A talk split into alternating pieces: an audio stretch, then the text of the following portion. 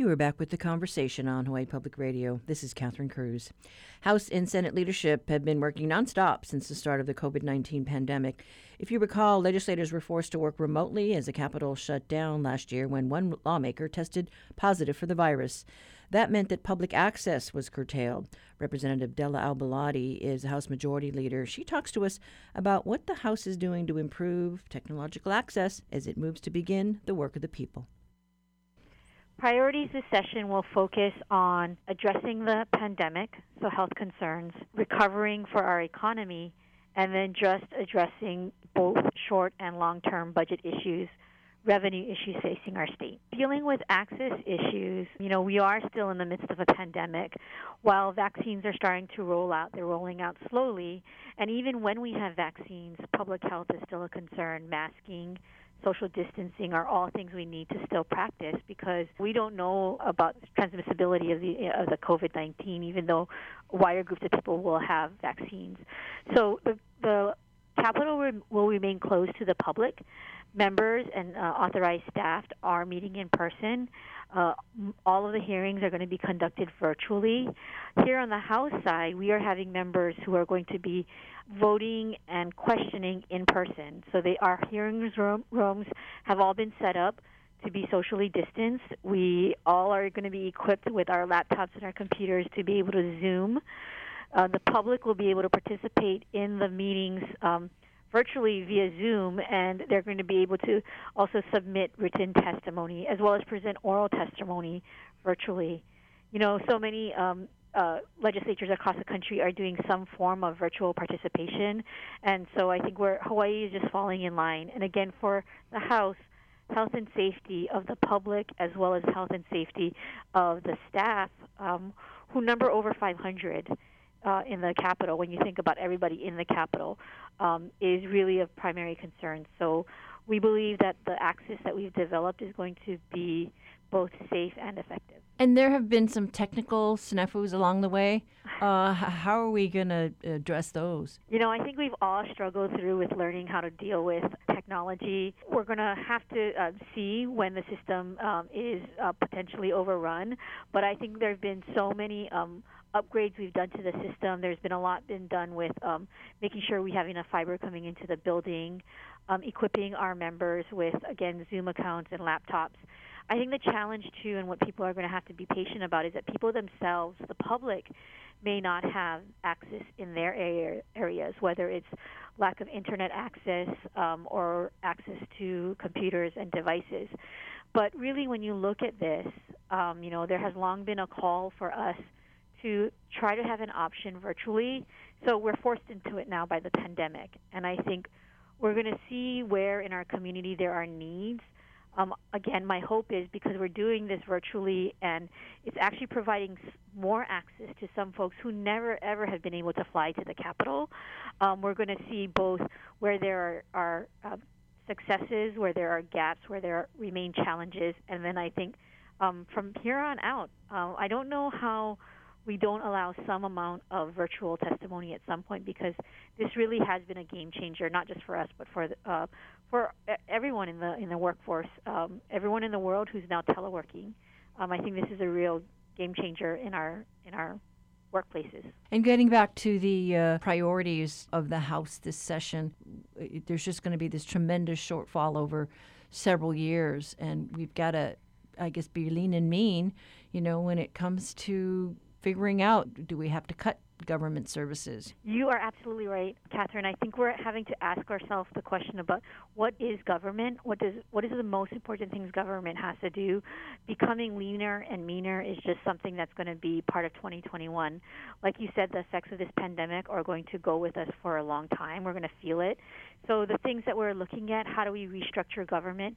How do we smartly um, impose tax revenue enhancements? How do we think about ways in which government can be more efficient while providing the most necessary services? Those are all going to be things on the table. And we don't have the details yet from uh, the governor's office on uh, what types of tax hikes might be in the offing. I mean, nobody wants to raise taxes. Nobody really wants to furlough or lay off any government workers, but uh, we've got to have a plan. Yes, and so that's what the 60 day legislative session will do, or 55 day legislative session now will do. Um, we have shortened the session by one week approximately, and so we're going to be evaluating. There's a range of ideas coming out of the state house. There are, of course, people who don't want us to don't want to see us tax our way out of this economic crisis.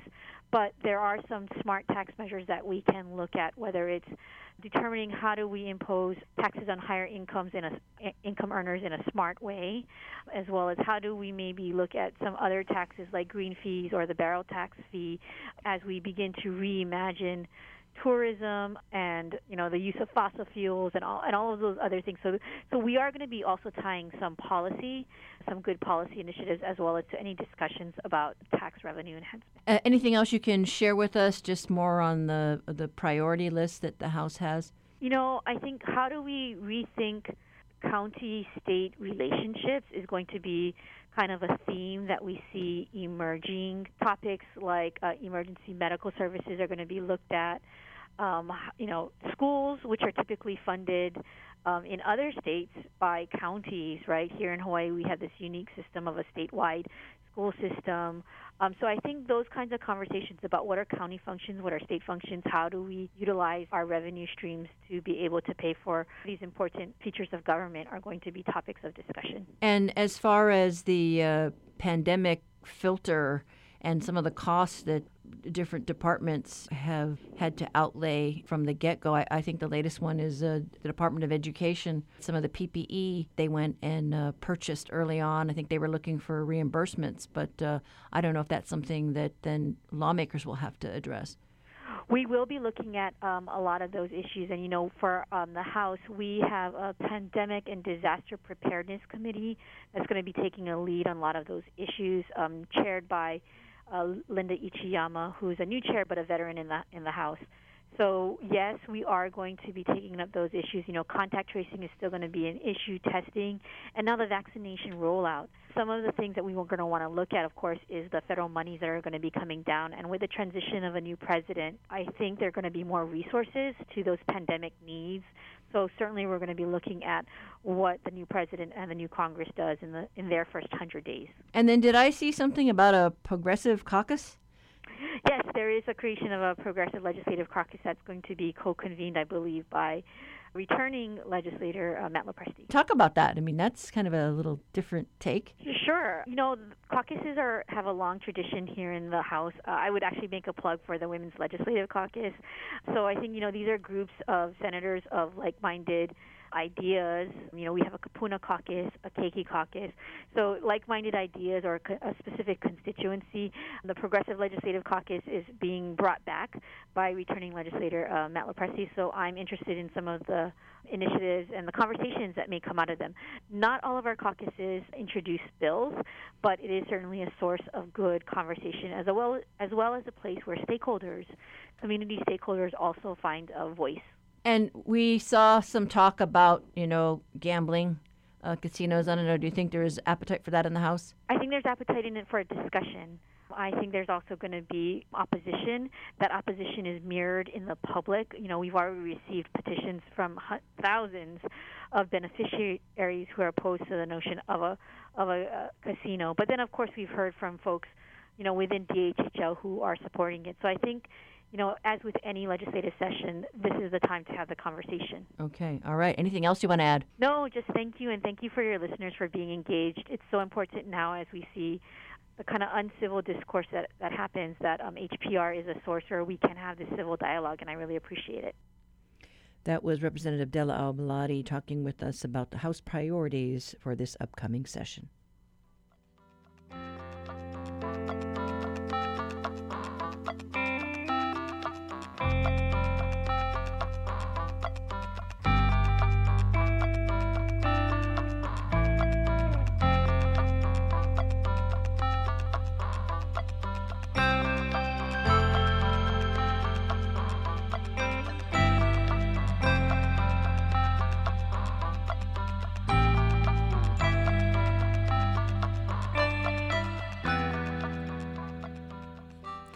This is the conversation on statewide member supported Hawaii Public Radio. Up next, your backyard quiz.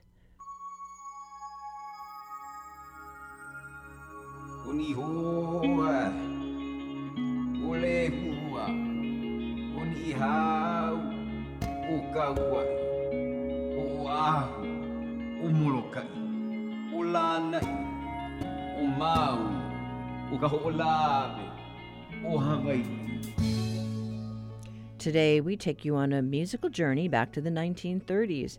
Known to many as the father of hapa Hapahaole songs, Albert Sonny Cunha is credited with being one of the first Hawaiian composers to popularize the music defined by the use of English l- lyrics over Hawaiian songs.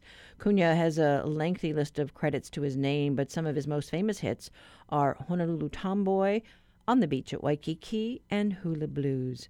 With the production of his book, Famous Hawaiian Songs, he was also credited with being one of the first musicians to publish and market Hapahaole music to a wider audience.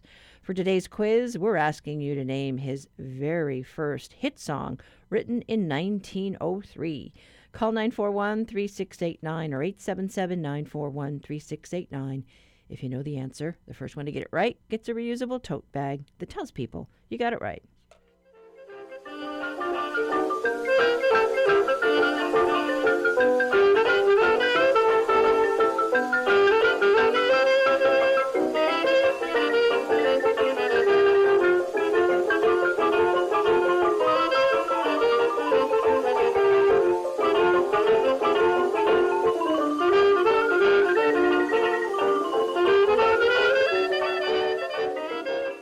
Support for the Backyard Quiz comes from NAREIT Hawaii, which represents real estate businesses committed to supporting affordable housing statewide, along with civic and community initiatives for residents. Learn more at nareithawaii.com.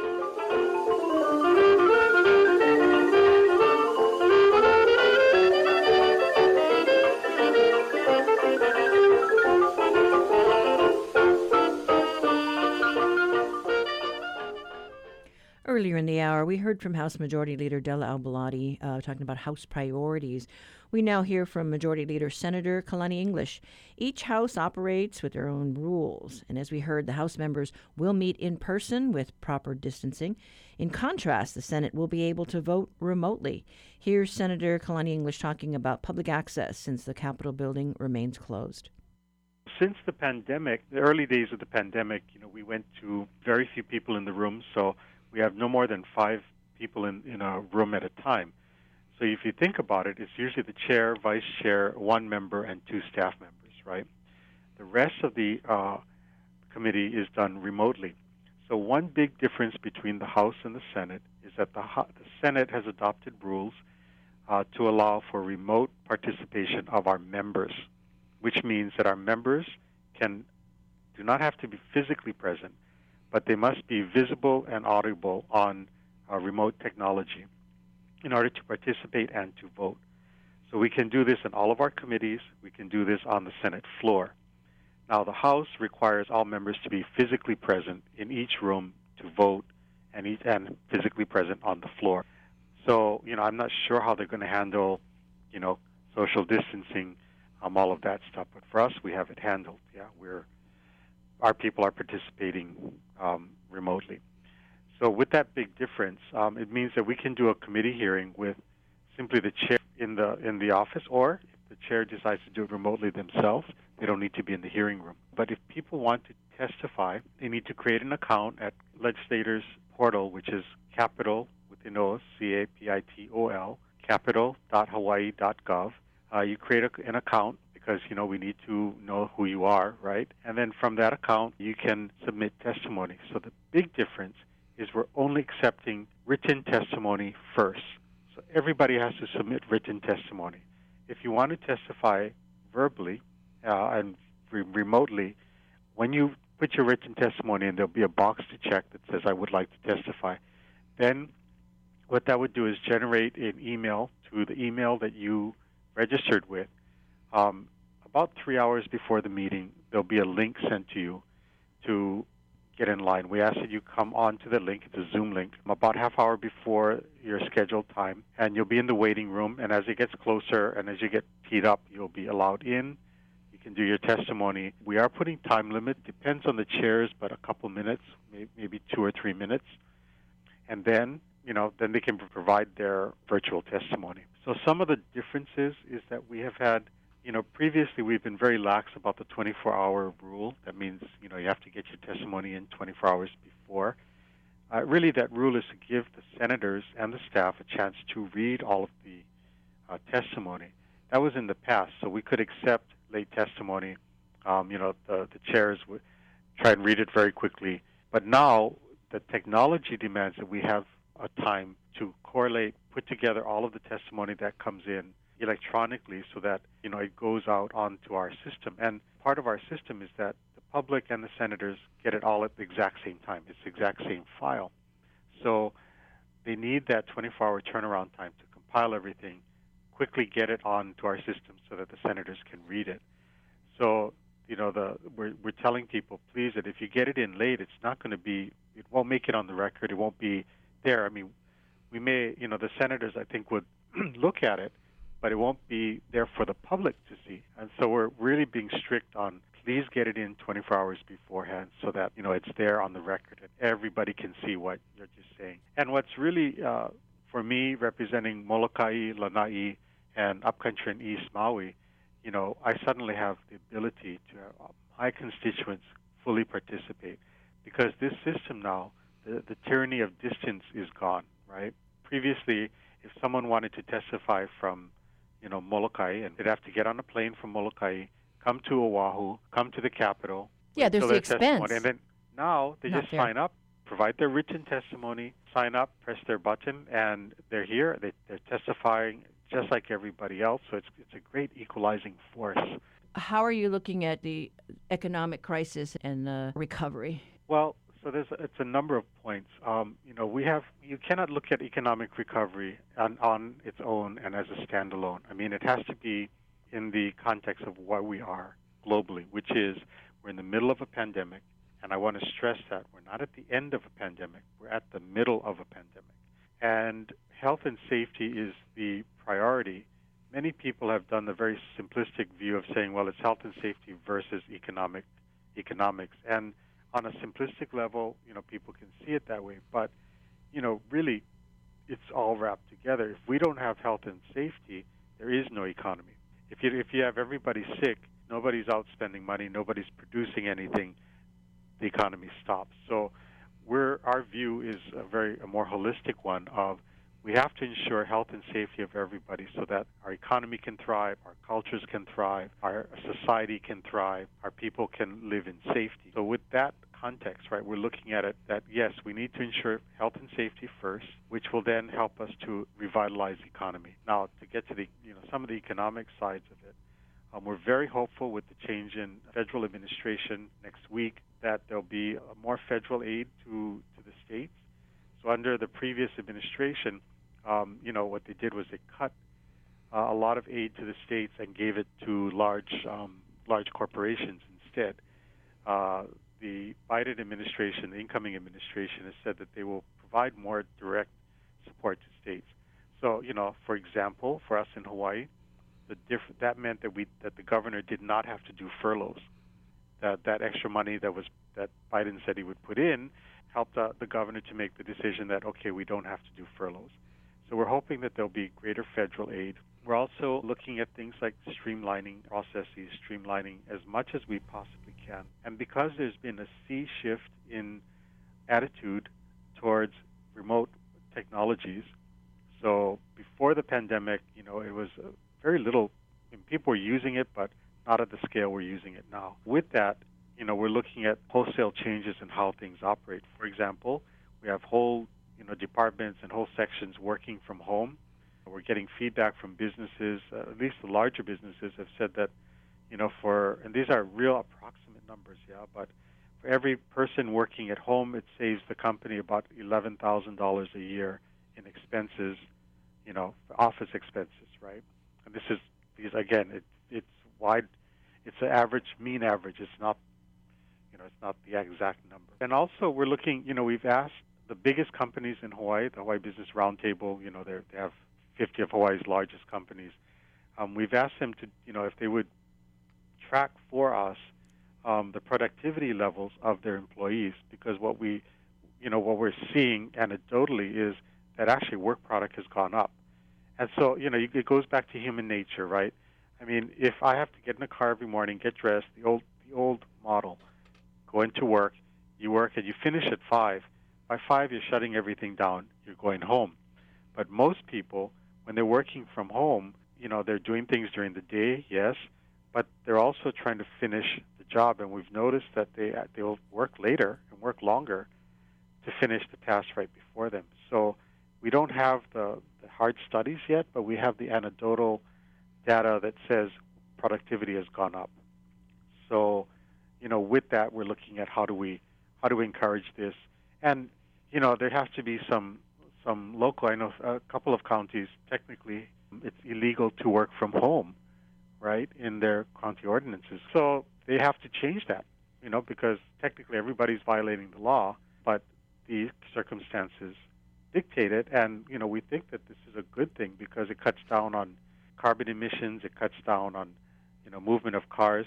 Uh, one of the downsides of all of that was that the fuel tax is way down because you know people have not driven as much as they normally do. So, you know, we, there's wholesale adjustment across the government to deal with these changes. Okay, so it's really about uh, improving efficiencies now that we know what we know. Yeah, and we're trying to get more more hard data, right? I mean, it'll take some time to get those studies. Okay, so, so that's basically the filter that you folks are using as we go forward. That's one of the filters. Uh, mm-hmm. Uh, the main one for us, though, is you know um, every year the Senate puts out a legislative program. And The Senate legislative program is the entire Senate, so it's a bipartisan issue, right? It's a bipartisan endeavor. And we've done this for the last few years, maybe six years. And what we do is we've correlated the issues before us with the UN Sustainable Development Goals, and we prioritize those. So this year we have, you know, we have 10 of those that are up front. Of course, health and wellness is the overarching theme, but we've took, you know, the issues that senators brought to the table that were in their districts, we put that into a chart. From that chart, we saw where the clusters were, and then we catwalked that across to the 17 Sustainable Development Goals, and then we came up with our priorities. So instead of doing a package of bills that say these are the, you know, the because it's a bipartisan issue, right? Because we've we included our minority, and he works works with us on all of this. We don't have a package of bills that says here's the Senate's priorities. Instead, what we're saying is take these 10 goals that we've enumerated here and incorporate them into all of your bills, incorporate them into all of your resolutions, so this way, you know, we're we're trying to achieve these goals and achieve the Senate legislative program by embedding it in all the bills going across. And those sustainable development goals include everything from good health to clean energy to innovation. We were hearing from Maui Senator Kalani English. The majority leader was talking about public access and the priorities of the Senate as we prepare to begin the 2021 legislative session. And a reminder again the state capitol is still closed, so the traditional open house and festive uh, ceremonies are are being scaled back. The opening session, which starts at 10 a.m., will be held remotely. There are security concerns, so barriers now surround the rotunda, and the public is being discouraged from going down there. Again, stay safe, stay away for now.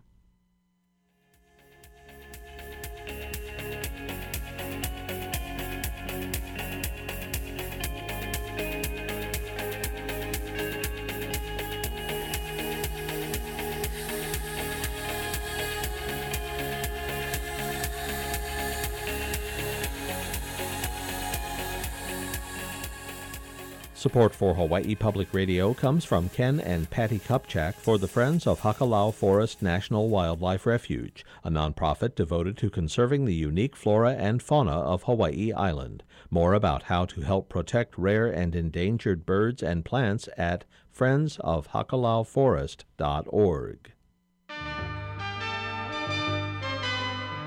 Each week, New Dimensions explores the social, political, scientific, environmental, and spiritual frontiers with some of today's foremost social innovators, thinkers, scientists, and creative artists. Hello, I'm Michael Meade, author of Awakening the Soul Next time on New Dimensions, I'll be talking about a deep, soulful response to the troubles of the world. Beginning Sunday morning at 11. Support for HPR comes from Compassion and Choices, celebrating the second anniversary of the Our Care, Our Choice Act, allowing terminally ill adults to request a prescription for medical aid in dying. CompassionandChoices.org/Hawaii.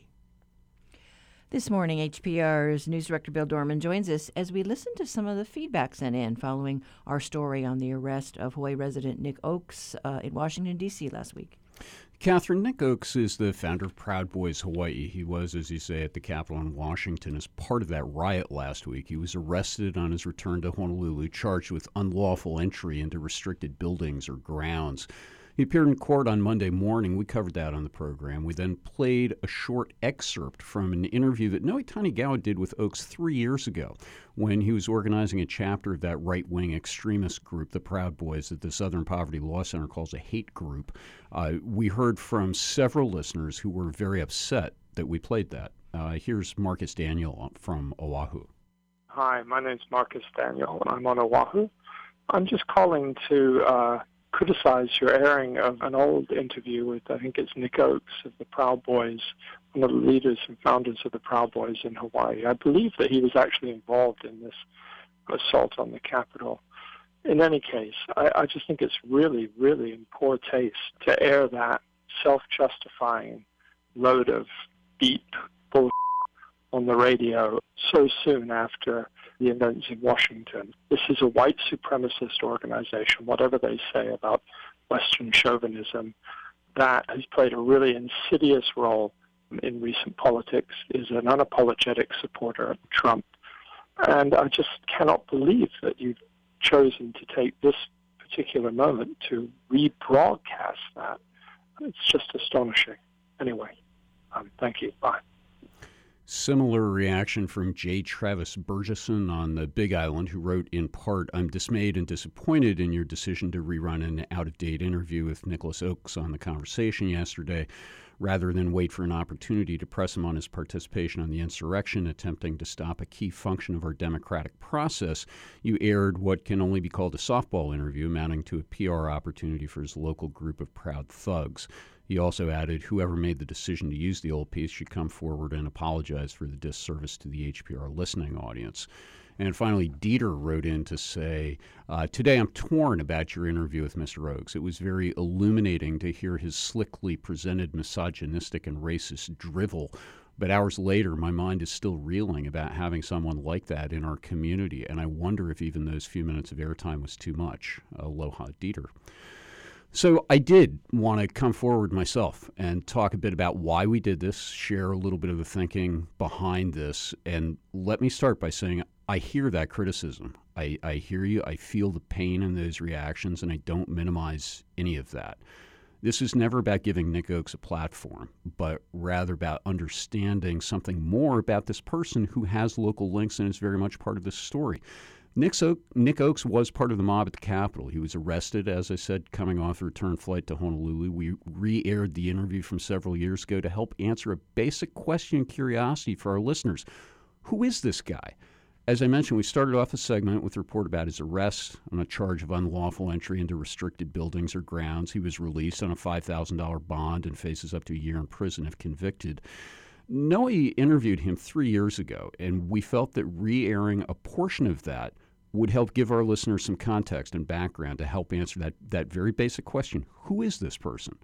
Several years ago, Noe was early to report that he was organizing a Proud Boys chapter at the University of Hawaii.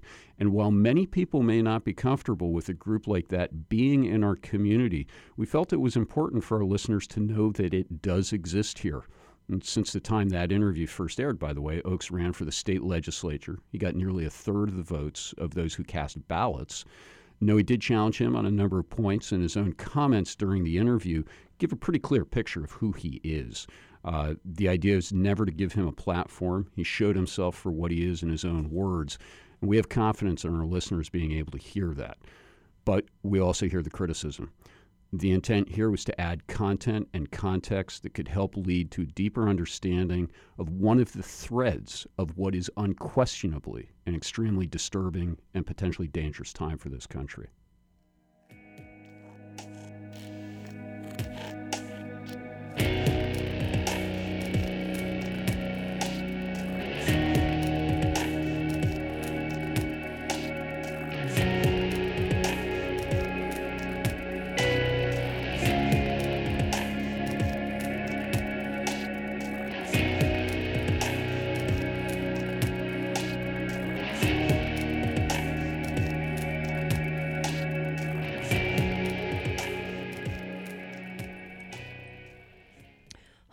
Civil Beat's Reality Check today examines the Agribusiness Development Corporation and what it has or hasn't done since its creation. Stewart Yerton covers economic issues uh, for Honolulu Civil Beat and joins us this morning. Hi, Stuart.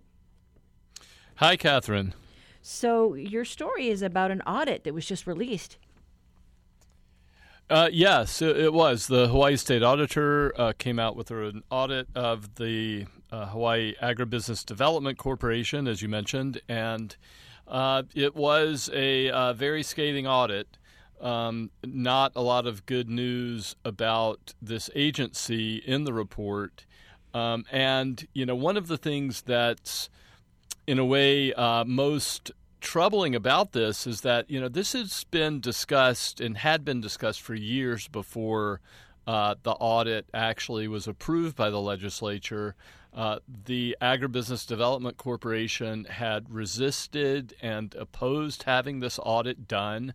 At one point, the executive director, Jimmy uh, Nakatani, said that it was he was too busy to be audited, and um, so they had plenty of lead time to get things together. And uh, according to the audit, they, they just didn't.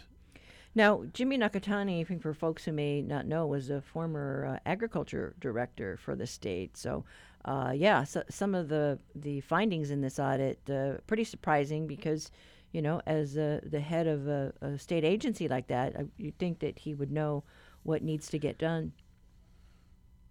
Right, to get things together. And uh, again, when we talk about uh, some of the minute things that, that we think of in as in an audit, you know, the the auditor said that the office uh, really was in disarray. Uh, files were uh, all over the place. Uh, in many cases, documents that seemed to be needed to manage this type of organization were were just missing or didn't exist at all. Yeah, and, and this corporation's been around for a while. Right. It's been around for 25 years. And just to give people an understanding of what it does, it, it's set up to convert um, old plantation land into uh, more diversified agriculture, uh, things, different types of crops that can be used to make money, either to export or to grow for local consumption, really recreate uh, our agriculture industry. Right. I mean, and, know, we've all heard diversify, diversify, but you know, when uh, sugar and pineapple uh, go under, you know, you got to look at okay, what else can we do? Right. So they've been buying up land, and, and again, we're we're talking about a lot of money. I mean, uh, uh, appropriated from the legislature a quarter of a billion dollars in recent years to buy up land. They've bought up a bunch of land and it just hasn't um, happened. This this recreation uh, of an and, and, creation of a new type of ag industry led by this organization uh, really just has not occurred. Now they bought up some of these uh, the lands that belong to the plantations, and uh, your story mentions that the lawmakers appropriated what quarter of a billion dollars over the years. Yes, Right. So it's quite a bit of money. I'm, I do not know if all of that has been spent, um, but quite a bit has been spent. And uh, the, the organization has broad powers to buy land. They can do things without the normal uh, sort of oversights that uh, other agencies um, have, which makes this all the more worrisome that they just have not been um, doing things according to plan, according to the law, even um, according to the auditor, uh, one of the things that uh, was missing was a uh, plan, a sort of comprehensive plan for doing all this that's required by law, by the law setting up this agency, just hasn't been done. And when they asked uh, the executive director why it didn't, why it hadn't been done, he said it's all in here and pointed to his head. Okay, but uh, yeah, you think you need to get that down on paper so everybody can see what the plan is. right. Well, you would think. So, so then you know we've got this audit, and it seems to me that in this pandemic, um, you know, we've heard lots of talk about, uh, you know, looking for uh, other ways to, you know, drive our economic engine, and you would think agriculture would be it. Well, for uh, for sure. I mean, a, we have huge resources in land. It's very good land. Um, we could use it to make money, to export things, or to grow uh, food for our own consumption. Um, keep money here instead of sending our money elsewhere to bring food from elsewhere. We could we could um, uh, grow our own food and, and keep the money in the local economy. Um, I can say this based on our comments, and a state legislature later posted the audit as well. There are a lot of people very upset about this, and again, including um, some state legislators who are discussing it on a Facebook uh, stream. And um, again, our, re- our readers are, are, are really not uh, happy with this situation. Yes, I saw the comments. Uh, they're just piling up. Uh, but yeah, thank you so much, Stewart. Uh, appreciate uh, uh, your story. Thank you, Catherine. Thanks for giving us the time to talk. That was reporter Stewart Yerton with today's reality check. Uh, to read the full story, visit civilbeat.org.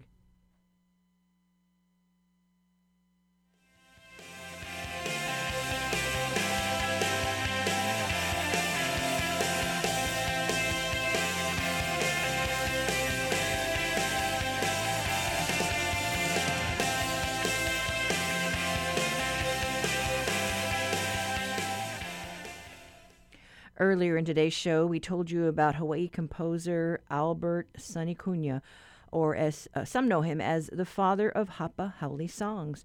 Uh, Cunha earned the nickname after writing numerous hits and publishing famous Hawaiian songs, a songbook dedicated entirely to the genre of Hawaiian and Hapa Haole.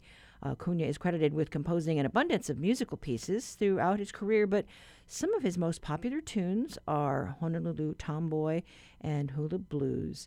For our quiz, uh, quiz question, we asked you if you knew the name of Cunha's first hit song. It was the very popular 1903 tune, My Waikiki Mermaid. And congratulations to Sid Milburn of Pearl City. You got it right. That's today's quiz. If you have one, send it to talkback at hawaiipublicradio.org.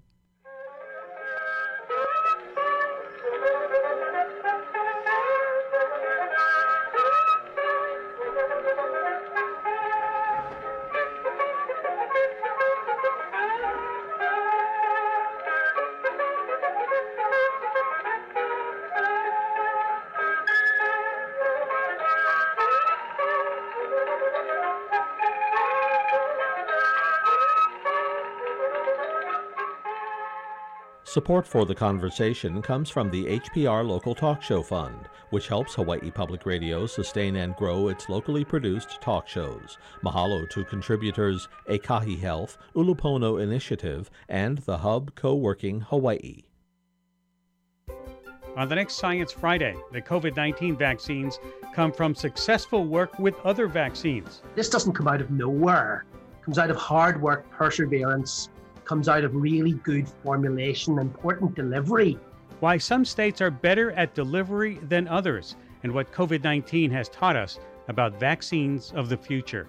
It's all on Science Friday from WNYC Studios. Beginning this afternoon at 1. Support for Hawaii Public Radio comes from UH Manoa's Osher Lifelong Learning Institute for ages 50 and older, with virtual courses designed to engage the mind and enrich lives. Classes begin Tuesday, January 19th. More by searching Osher Hawaii. You are back with the conversation on Hawaii Public Radio. This is Catherine Cruz. Hawaii Island has the largest doctor shortage in the state. That's according to University of Hawaii researchers. The latest Hawaii Physician Workforce Assessment found that Hawaii County has fewer than half of the doctors needed to properly serve the island's population. Joining us with more is HPR reporter Ku'uwehi Hiraishi. Aloha. Aloha. So, just how bad is this problem? Real bad. When speaking to the Big Island doctors that we have spoken to, we're looking at uh, around 53% of the doctors needed to serve patients on the Big Island are not there. And this is also a, a growing problem for the Big Island. Uh, in 2007, uh, or since 2007, nearly 40%, have, we've seen a jump of nearly 40% in this doctor shortage. And that's compared to Oahu numbers, for example, this year, doctor shortage of about 20%. So the it's exacerbated on the neighbor islands this impact and big island doctors are saying a lot of it has to do with economics So what? They're just not making enough money? That's what they're saying. Yes, Big Island doctors are saying no. Uh, this it's a tough business, and especially for uh, private practice doctors, right? The small business owners of the healthcare provider world. Uh, these doctors are oftentimes the only physicians uh, setting up shop in remote and rural areas, uh, far away from hospitals or other, you know, access to other uh, forms of health care. Uh, but they say the high cost of living in these areas, of uh, heavy tax burden here in Hawaii, and low reimbursement through certain insurances have created this bad situation that's likely only to get worse amid the global pandemic. So, has this pandemic, you know, made the doctor shortage worse? Statewide, uh, we saw more than 400 Hawaii doctors say COVID 19 forced them to close their practices, reduce their hours, or switch to, to telehealth. And, and that brought the state's overall doctor shortage to more than a thousand, and that's the highest uh, we've seen in the last 10 years or so of assessing the physician workforce here. And the Big Island uh, this year accounts for nearly 300 of those empty slots.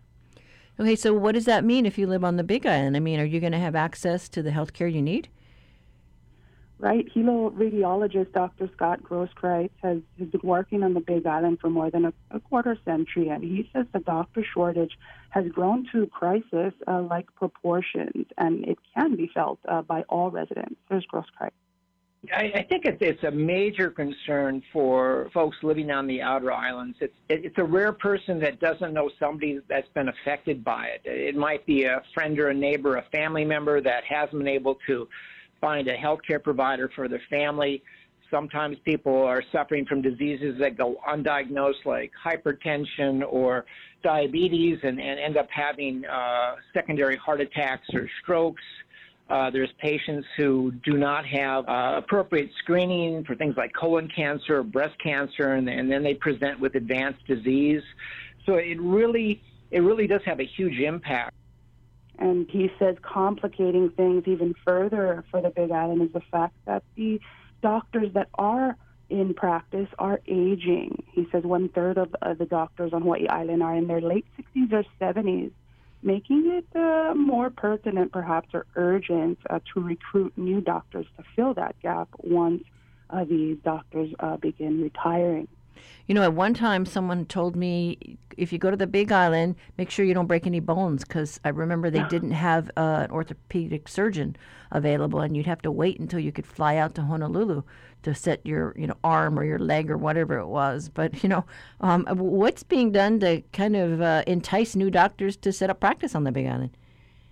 One of the biggest uh, incentives used really by uh, all states in the country is is loan repayment program. So the federal government uh, sends over uh, matching funds. The state legislature would then uh, match that, and then we go ahead and and uh, get new doctors coming right out of medical school with that heavy loan burden. We'll give them some relief, you know, and say, come practice in our state, and we'll give you.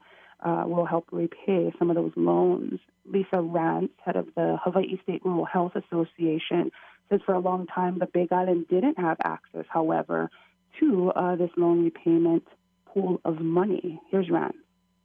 So we have the Hawaii State Loan Repayment Program, but they only do loan repayment if you're in a physician shortage area, which hmm. we weren't for any of our rural counties. And without getting a health profession shortage area designation or a HPSA, they don't qualify for loan repayment the, the Big Island has since received this designation, which has allowed other funding sources uh, to also flow in, according to Rantz.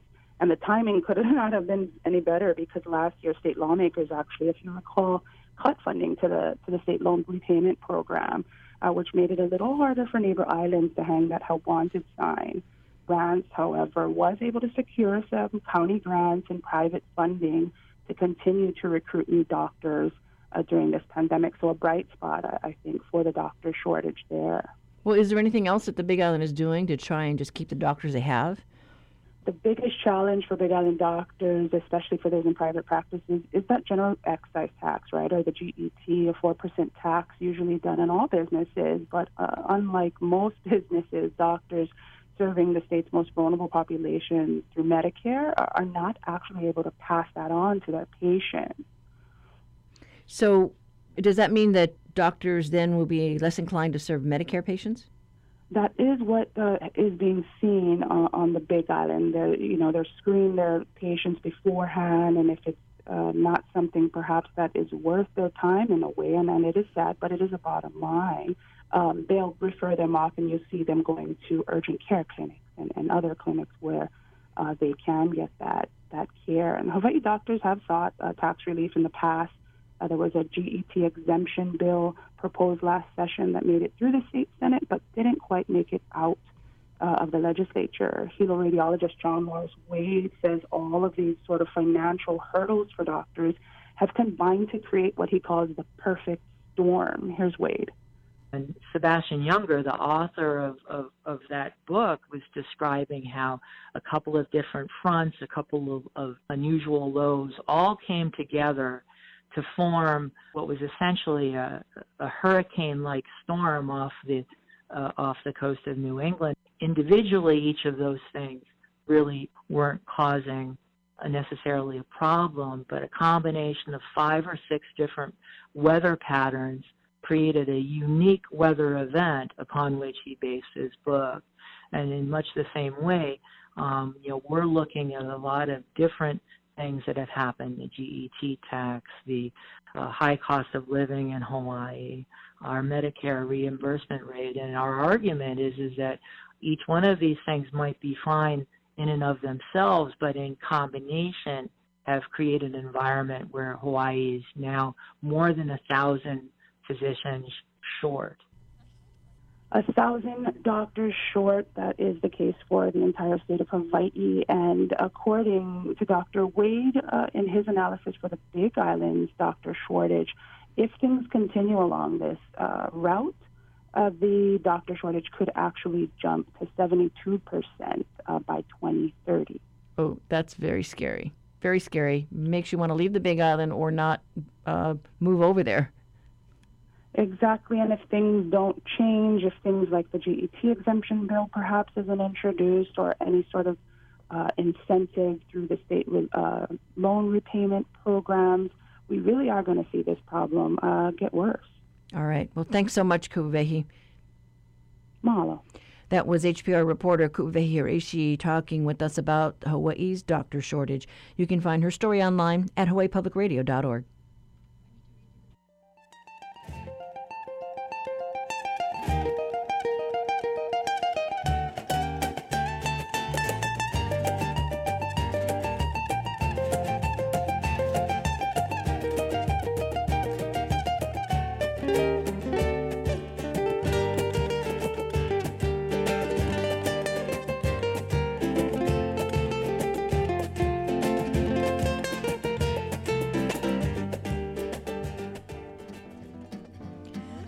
that is it for this Aloha Friday. Monday is the Martin Luther King holiday, and we're going to be preempted for the takeaway special MLK and the Fierce Urgency of Now. So we'll see you back here on Tuesday.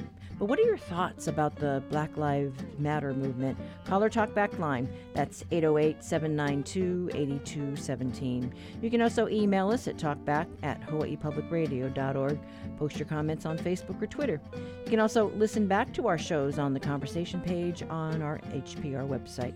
Our program produced by Lillian Harrison Patino, and Jason Ubay. The Backyard Quiz, written by John DeMello, and our theme music courtesy of Gypsy 808. I'm Catherine Cruz. Join us on Tuesday and pick up the conversation.